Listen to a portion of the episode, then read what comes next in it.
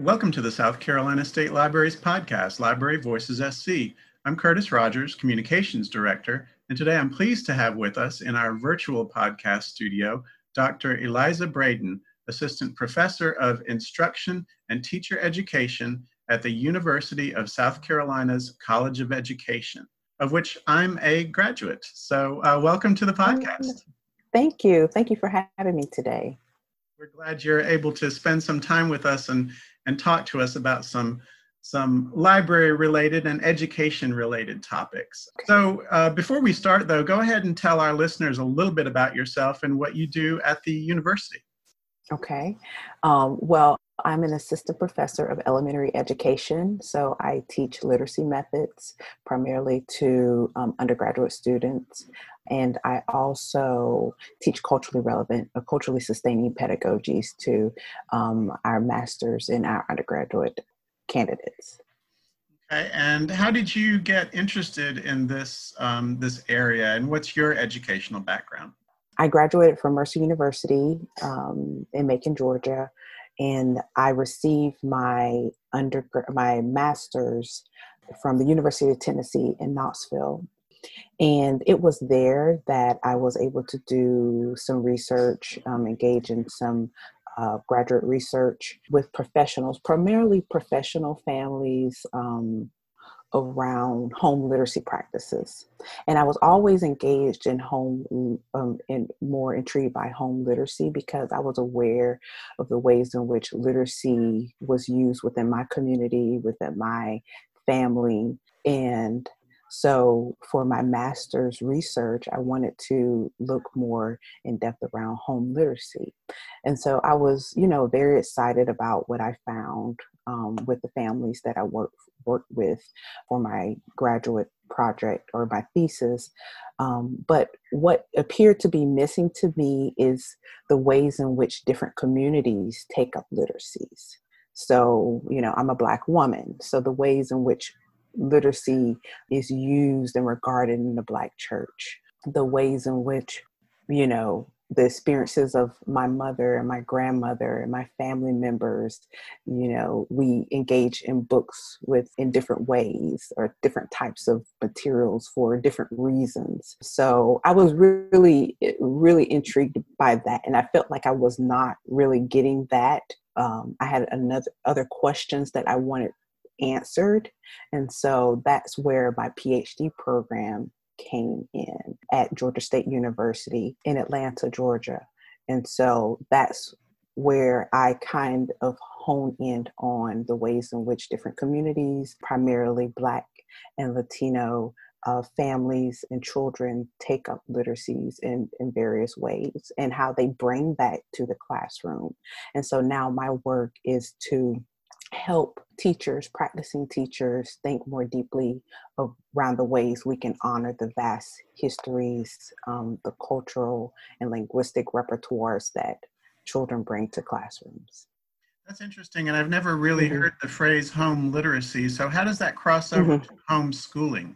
Let's see. Well, well, home literacy is, you know, the the books you read, how you even if you're making something as far as the way reading is used in different ways. So the different like practices, instance, like if you're reading a rep- recipe. Right, exactly. That's what I was thinking. If yeah, a child was helping a parent in the kitchen with a recipe, you, yeah, you're even going into food literacy. Yeah, yes, yes. You're reading, okay, just reading the list. You're in, you can transfer that on onto reading um, informational reading as well you know how to do something you know different people that you highlight um, as far as home literacy. So their home literacy is so expansive and it's but separate home, from homeschooling. homeschooling is separate from homeschooling. I think um, you know with covid going on i think we are going to see a lot of parents try to mimic what is what occurs in the classroom and so and but i think what i would i would tell parents is to think deeply about what you are already doing at home that helps build students literacy skills and also you know their power as readers you know and parents do a lot and families do a lot but they don't recognize it because it doesn't look like traditional schooling. And that and, but that's not what we want readers to be able to do. We want them to think critically around text. We want them to enjoy text. And so they enjoy it in different ways at home. So why not use that as an opportunity? So as you know i'm just hearing a lot of going on uh, the ways in which families are trying to think deeply about how am i going to get through e-learning or virtual learning or i'm going to create these pods with different families. I think they really need to think deeply about how they can re-envision education right now while they're at home this is a great opportunity to do that it really is. And, and as you mm-hmm. were talking, I was thinking back to my childhood. And, you know, in some families, it's a natural thing to read to children and let children figure mm-hmm. out what they enjoy reading. And I had a little flashback to have, having the 45 records with the follow along book. And mm-hmm. one of my favorite things to listen to were the stories about G.I. Joe. And so so I just had a little flashback about you know that kind of home literacy because my parents were always able to uh, encourage me to read what I wanted to read, and I think mm-hmm. that's an important part of the puzzle. Mm-hmm. Yes, and, and, and my you know my family as well. I remember re- reading, you know, uh, Virginia Hamilton's "The People Who Could Fly" on tape. On it, so my mother had a cassette tape, and she would put it in the cassette player and play that for me. And I would listen to, I had the book in front of me, and then I would listen to it as well on tape. So um, I think that's very important that we first regard what interests our readers and our kids before we try to just push books and put, push a different literacy on them that that's not really um, of interest to them. Right, and, and that kind of leads into the the conversation that I really wanted to have with you uh, mm-hmm. today, and that's to talk about how schools and libraries work with summer reading programs. There are mm-hmm. a lot of public libraries who sponsor summer reading programs. A lot of them work in concert with their local school districts to mm-hmm. make sure that they have the appropriate reading lists and I kind of wanted to get your take on everything there is about summer reading that may be important and kind of how your areas of research fit into that. So, what we know is that students or children need um, a variety of texts. Okay, they need volumes of text and they need high interest texts and they need to read humorous texts they need to read um, you know magazines they need to read fiction stories they need to read a variety of texts in different ways and also continuous texts so when i call, talk about continuous text it's a text with a you know a whole text not a text with just in a, a, par- a paragraph form as well and they need to hear people read aloud. So what happens is that over the summer, what kids begin to miss a lot is that those interactions. And within those interactions with either teacher and peers, they're able to talk about text. They're really to take to able to talk deeply about engaging within the text and beyond the text and think about the text. And so when they're not in a school environment or around in um, a classroom environment, they often lose that growth that they have made over the school years. So that's why reading programs are so important. So I know, like in the state of New York, they did a large study in which they were looking at the ways in which um, summer programs, summer reading programs, have really engaged um, young children and kept that reading growth going. After um, also Catherine, Dr. Catherine Compton Lilly in 2006, she gave some examples in which summer reading programs um, allowed students to grasp those volumes of text. And also it's a way to engage families. So when students are not in classrooms around their peers and their teachers then we find ways through summer reading programs to build opportunities for them to think deeply around text with their families. And then you know pre-covid we would be in we would be in a library and they could meet other children and talk about text you know myself my baby she's only two years old but even you know last year i remember um, and even during this, the year we would go to richland county the different programs that were put on and she would meet other kids and she would listen to someone read aloud and engage and and with the text and turn with other kids. So um, that those are some of the benefits of summer reading programs and why they are important um, for our, our readers. And I know that um, a lot of times when I've spoken to uh, librarians or educators, they always seem to say, "Well, studies have shown." you know, mm-hmm. and and not necessarily cite any kind of specific study. Mm-hmm. And so I'm wondering, you know, what do studies actually show about students who don't read mm-hmm. during the summer versus students who do read during the summer? Um, well, it, what we do know, for example, there's Alexander Entwisle's and um, Olson's study that summer reading loss accounts for about 80% of the gap between students from low and high socioeconomic status. Um, and so that, like you say, access to materials and access to those more skilled peers um, or just peers in general that can um, account for that that that loss. We also know that there's a, a decline in reading growth or um, during that that time. So there there are so many studies, several studies. Um, there's Borman and D'Agostino. Um, um, like I referred to, there's Compton Lilly and some colleagues who did an extensive study around um, summer reading programs and the ways in which we include families in those conversations um, with young children. And so I can provide you with some citations and references that um, your listeners can look at.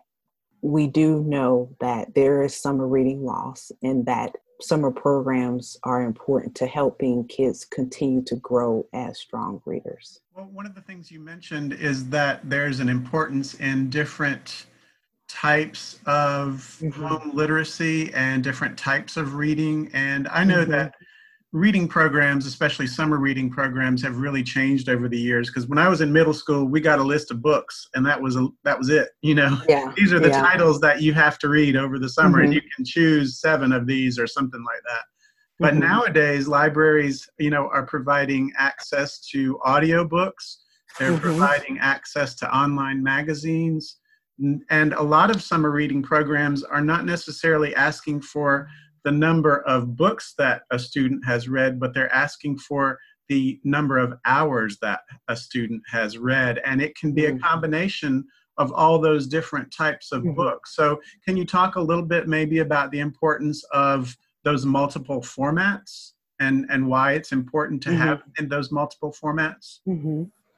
So I think the the multiple formats um, they are trying to account for the ways in which um, we consume literacy in the 21st century. The way we consume literacy now has um, in 2020 has changed um, over the past 5 10 15 years so where we were um, often um, we would often go into a library and go to the card catalog system and pick up a book, now we can go to the web. And so different readers today are young children, and um, many like to read texts online. You know, that's the way they engage. And so I see, as you say, that a lot of programs are using ebooks and audiobooks And so all we and we also know research wise that the number of the time spent also accounts for reading growth as well. So that's why something as simple as independent reading during in class is so important that we give our readers time in ta- class to process to engage in the in, in the reading process and so that's the same understanding that we want to mimic during the summer is that we want to give them that time, just give them the actual time to engage in literacy in a variety of ways through an audiobook through reading a magazine through reading an ebook or to through reading a, a print book if that's what they want to. So they consume literacies in the ways that fits their needs and of, of interest. And that in itself also helps them grow as readers. They can still think about the text, think within to, within the text, think beyond the text, and that also helps them to grow developmentally um, as a reader. And we know there are things like graphic novels who that are mm-hmm. really important for some readers because of the visual aspect. Mm-hmm. And I really appreciate what you're saying about giving students the time because myself, I am a very slow reader. And so it takes mm-hmm. me forever to read a book that might only be, you know, 300 pages. And so I, yes. I need that time to really concentrate. Yes. But one of the other things that came to my mind when we're talking about these different formats is, and I'm wondering if you come across this in any of your studies or your research, is sadly there's still a very big digital divide and mm-hmm. there are a lot of families, especially in rural areas, and here in South Carolina, we have a lot of rural areas who mm-hmm. maybe don't have internet access at home. Mm-hmm. And, you know, they mm-hmm. would rely on the school or the library to have that mm-hmm. access. And how does that affect home literacy? I think it greatly affects home literacy when kids cannot access text in in a digital format because it uh, think about it we want them to be able to engage in those 21st century skills as well to read text in different ways. And not to say if they don't read it there but it's just giving them another another kind of tool in their toolbox as a reader okay? I i can read text in this way. But i think the most important thing is that they have access to a text. So we have to make sure that broadband access is more accessible. You know, um, can we create, you know, place hotspots in these areas where uh, if students aren't able to um, access it in their homes, could they come to a local park and be able to get that access? They know if they come to this specific park in their area, I can bring my tablet or my mother's phone or my father's phone and I can read text and still I can go and play, but I can also sit and read um, and access um, a variety of texts that our different libraries offer, um, as well as I'm thinking about the ways in which we create mobile um, libraries as well. That's something that we might need to think about in rural communities. And there have been a lot of um, schools and different people, you know, who have taken up this work. For example, in Dalton, Georgia, they have what they call um, Alice Inslee, who is the literacy coach or the uh, district coordinator, literacy district coordinator in that area. She has created what we call Big Red Reads. So basically, every summer, she through grant monies she's able to provide a number of books to the community to children who go to um, the local school. And they are able to go to different parks within that community and students hand out books to kids. And then the kids come back the next week and they return the books. And so there are books that they receive throughout the, the summer they you know check out books and then they receive books the next week and at the end of the time i believe at the end of the time they also get books that to keep if there are special books that they really love, they get to keep some of the books as well. So we have to think really differently on the way that we provide access to kids and put books in their hand. I think that's the most important thing. And that's one thing I would definitely encourage our listeners if you know your whatever community you're in be sure and check with your local public library mm-hmm. and give them a call or go to their website if you're able to visit their website and see mm-hmm. you know even if they have books that you can just pick up and and just use for a week you know anything mm-hmm. that that would help for summer reading mm-hmm. Mm-hmm. and also there are apps that you can use which will link to the um, um, you, I'm sure you can go directly to the um, to the library's website, but also there are specific apps like Hoopla that allows you to link to say Richland County's library, and so you can access an ebook and an audiobook. So you don't have to pay for a subscription Audible, and that's you know thinking about our low income students and students in rural communities, they don't have to have Audible or have um, a paid subscription to Epic, you know, when they're not in school. They can go through Hoopla and still access those books at their local libraries. Definitely. And there's also mm-hmm. apps like Overdrive and mm-hmm. um, lots of different types of electronic books that are available. Mm-hmm. So, yeah, again, definitely check with your local public library's website and see what's available. Mm-hmm. Mm-hmm. Um, one of the other things that I like to ask uh, speakers is if they have any kind of personal or professional library stories they would like to share. If anything like uh, pops out to you that maybe you have a fond memory of libraries about. Well, you know, honestly, before I, you know, thought about becoming a teacher, when I was a child, I wanted to be a librarian. I did because I, I mean, I loved books as a child. And I, I just remember mimicking the process that of, of a librarian where they would check you out. So they would open up the front co- open up the front cover. They would take out the little card and stamp it.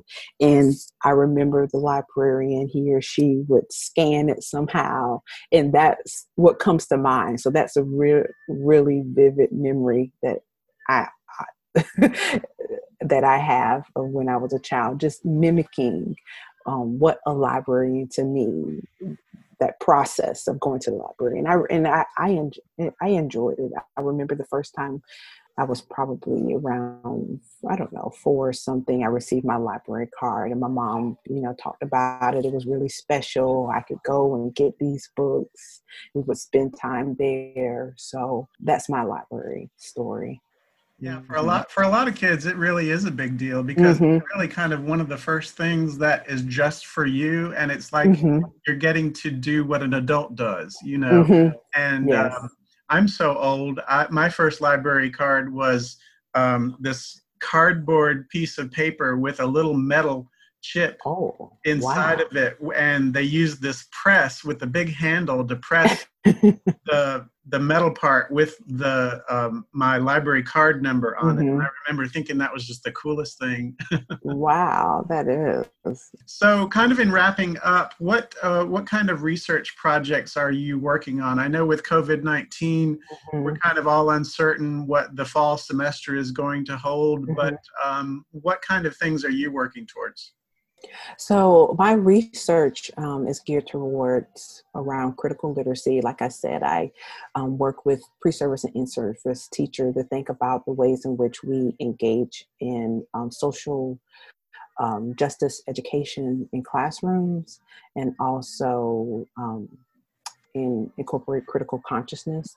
And I also do a lot of work with what we call critical multicultural literature. So, literature to help kids think deeply around the world, about issues around the world, but also within their local communities as well. And so, right now, I'm working um, with two other colleagues on a critical content analysis. So, an analysis of books around the Black Lives Matter movement and also the ways in which um, police brutality is taken up within these children's books. So, thinking about the nature of the ways in which anti Blackness and anti Black racism is so pervasive in our society um, now, and it's been perva- pervasive for you know, years, centuries, unfortunately. And so, um, thinking about contemporarily the ways in which these narratives are taken uh, in children's books. So, we are looking at children's books and examining the ways in which these stories and narratives are represented in texts Because a lot of teachers are thinking deeply about um, the books that they're including when they go back to school in, in the fall they're thinking deeply about the types of books related to these issues that they are going to include in their um, classroom libraries or gives kids access um, digitally to these texts. And you know the ways they might engage in book clubs creating podcasts, different ways in which they really want kids to really think deeply around these issues. So I think it's important that we don't just select any text, but we are mindful of, about the representations of people and their stories and their really lived experiences before we include those texts on our shelves and also in our digital backpacks or the ways in which we have access to those who are readers. So that's the work that I'm doing. Um, that's the most um, recent study, and I'm I'm also looking the, looking at with some other colleagues the possibilities of the ways in which um, COVID nineteen has shifted the realities of our our our black and um, our black students as well. So. Definitely. That's some of my work. Well, it sounds like you've got a long road ahead of you, but a very mm-hmm. important road because I, I, fully agree. It's important that our educators are thinking very critically about social mm-hmm. justice issues and mm-hmm. what, you know, because there's a huge hidden curriculum in schools, and that's something mm-hmm. that through um, through literacy, through reading, through home literacy, all those different areas are very important to explore no matter what race um, mm-hmm. you know, just so that everyone is is mm-hmm. very knowledgeable about what's going on around them mm-hmm. yes and, you know the and often I have the question from, you know, teachers or just people in general, you know, the texts such as, and they might say something like texts such as that, or, or, or those type of texts. Um, do you only have them for um, black and brown students? And I said, no, it's for all kids um, because we want them to understand the experiences. We want every child to under, understand their, their see themselves within a text, but also see others in the ways in which they live. And I and we know that when we understand the ways in which people live and they experience joy, they experience struggle, they experience challenges in life, we're more likely to be more empathetic. And that's what we talk we that's you know humanizing everyone is a human and everyone should be respected. And that is what we want um, kids and we want every adult to understand as well. So that's the power of literacy. That's the power of a book. Books do can do that. They do do that. And so that's why we have to be mindful of the text that we are selecting in our classrooms, but also that we are highlighting as librarians um, in our, our libraries. Definitely. Well, it's certainly a lot to think about, and mm-hmm. I, I appreciate all the work you do, and, and certainly thank you so much for being with us today. Okay, thank you. And thank you to our listeners. You can find Library Voices SC on Podbean, Stitcher, and TuneIn Radio, or you can add us on our favorite podcast app. Our podcast website address is libraryvoices.podbean.com. We love hearing from our listeners, so please send us your comments and suggestions for future topics. Library Voices SC is the official podcast of the South Carolina State Library. So until next time, this is Curtis Rogers. Thanks for listening.